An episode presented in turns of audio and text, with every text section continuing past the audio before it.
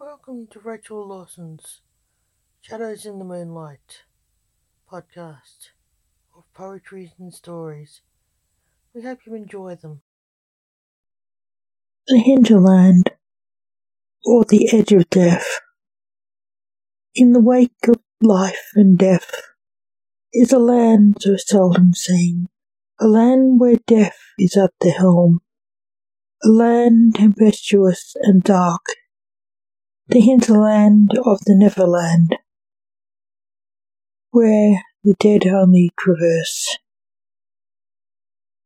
On the edge of death and life is the realm of the dead, the home of the Neverlands, the lost souls of those forgotten but not gone.